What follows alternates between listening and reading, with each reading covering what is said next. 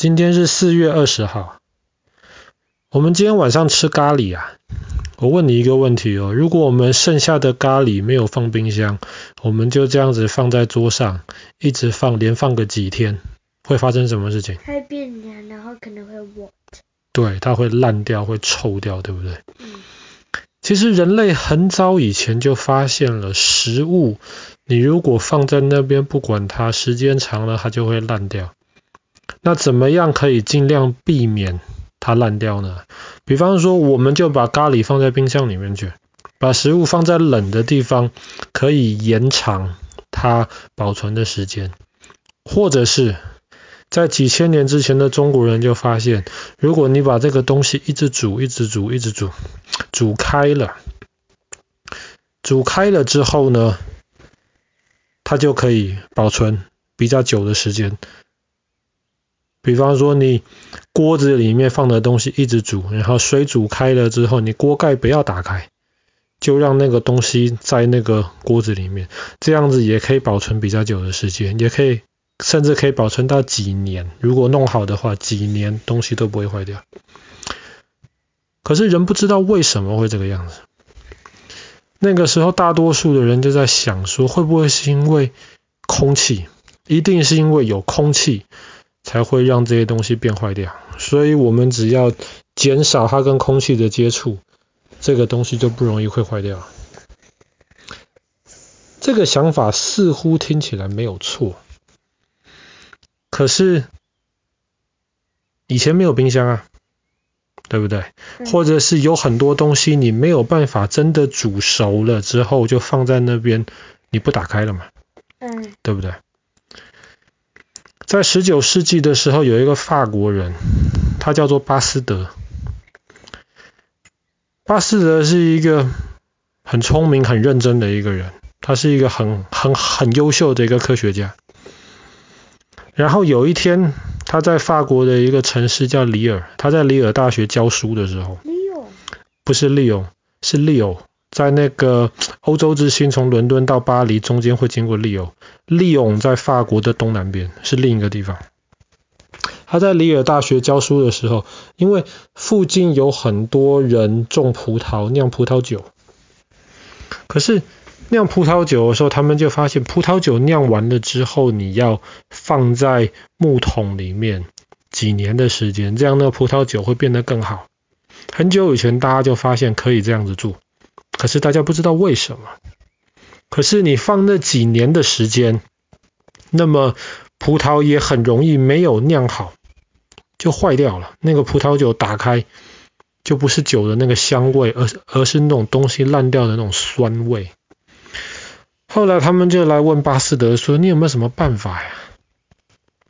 巴斯德就在想：奇怪，为什么会这个样子呢？因为葡萄酒放在桶子里面去之后也没有空气啊，真的是空气让它变烂掉的吗？好奇怪啊！后来巴斯德就开始做实验，他想研究到底是不是空气让这些食物烂掉。所以巴斯德就准备了一碗肉汤，他昨天晚上喝的晚呃晚餐剩下来的，非常非常香，非常好喝。他就把这个肉汤。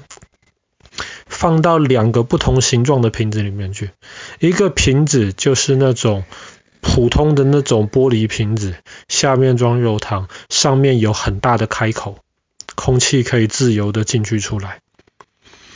然后第二个瓶子下面也是放肉汤，可是那个瓶子上面是它不是很大的开口，它是一根很细扭来扭去的管子。管子最后有一个很小的开口，所以空气一样可以出来，但是里面的空气就没有办法流来流去。第三个，他就准备了一个普通的瓶子，可是上面里面装肉汤，上面装盖子，空气没有办法进，没有办法出。他就把这三锅肉汤都在炉子上面烧，烧滚了，滚开了之后，他就放着。果然。肉汤如果是装在一个上面有盖子的一个瓶子里面的话，这个肉汤放很久也不会坏掉。这个几千年前大家就知道了，因为里面没有空气了。那那个肉汤里面有一个很大的开口，里面的肉汤过几天就坏掉了，这个大家也知道，因为这个里面有很多的空气。可是最有趣的是，那一个肉汤放在一个瓶子里面，那瓶子的开口是一个很长的管子，扭来扭去的。最前面有一个小开口，肉汤放在里面之后，巴斯德发现那个肉汤可以放很久不会坏，没有办法放到几年，可是放几个月、放几个礼拜是没什么问题的。哎，那个。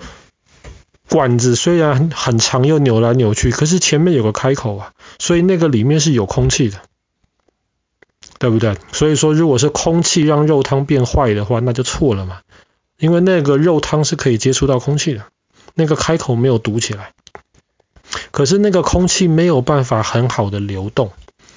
后来巴斯德就开始假设了，他就说，会不会问题不是空气？问题可能是空气里面的一些东西，或者是这个肉汤里面本来的一些东西。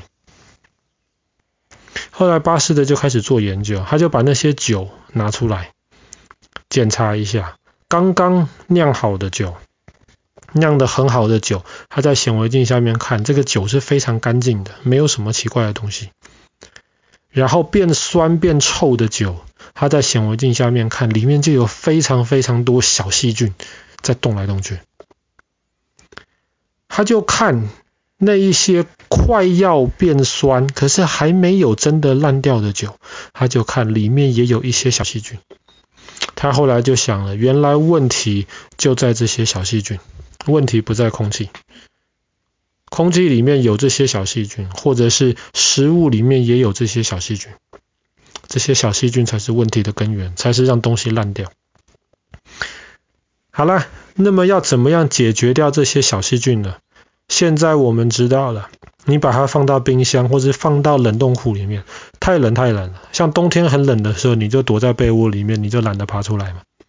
小细菌也是一样，太冷了，它就不想动，它不想动了，它就比较难去让东西变坏掉。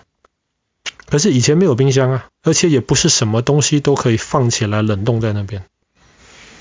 那大家就发现，哎，我用热水，呃，不是我用热水，我用很高的温度把小细菌都杀掉。可是不是什么东西都可以这样子用哦。比方说好了，酒，你给它煮开了，就没有人要喝了，就很难喝了。比方说牛奶，你把牛奶也是煮开了，可以放很久，里面没有活的小细菌了。可是那个牛奶就很难喝了。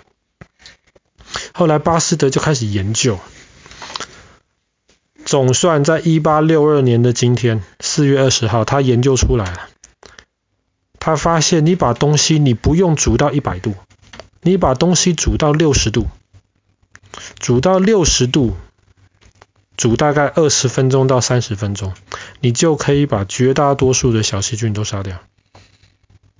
或者是说你煮到九十度，然后你只要煮个十几秒钟，你也可以把这些小细菌都杀掉。你不用真真的到煮开，因为当一个东西煮开的时候，它的一些味道、它的口感就会有变化。后来巴斯德他的这一套方法就叫做巴斯德的消毒法。今天我们还在用这个巴斯德消毒法。你每天早上喝的牛奶。全部都是经过巴斯德消毒法，英文叫做 pasteurization，就是这牛奶从牛妈妈身上挤出来了之后，它就在六十度的温度煮个，也不能说煮了，对，六十度的温度放个三十分钟，这样子在牛奶里面大多数百分之九十九点七的这些坏细菌都会被杀掉，剩下一点点的细菌太少了，而且很多是好的一些细菌。所以这些牛奶，如果你再放在冰箱里面，通常可以放一个礼拜，甚至放两个礼拜，没有问题。每天都在用。当然，除了发明这个巴氏消毒法之外，巴斯德还发现了一些其他很多重要的东西。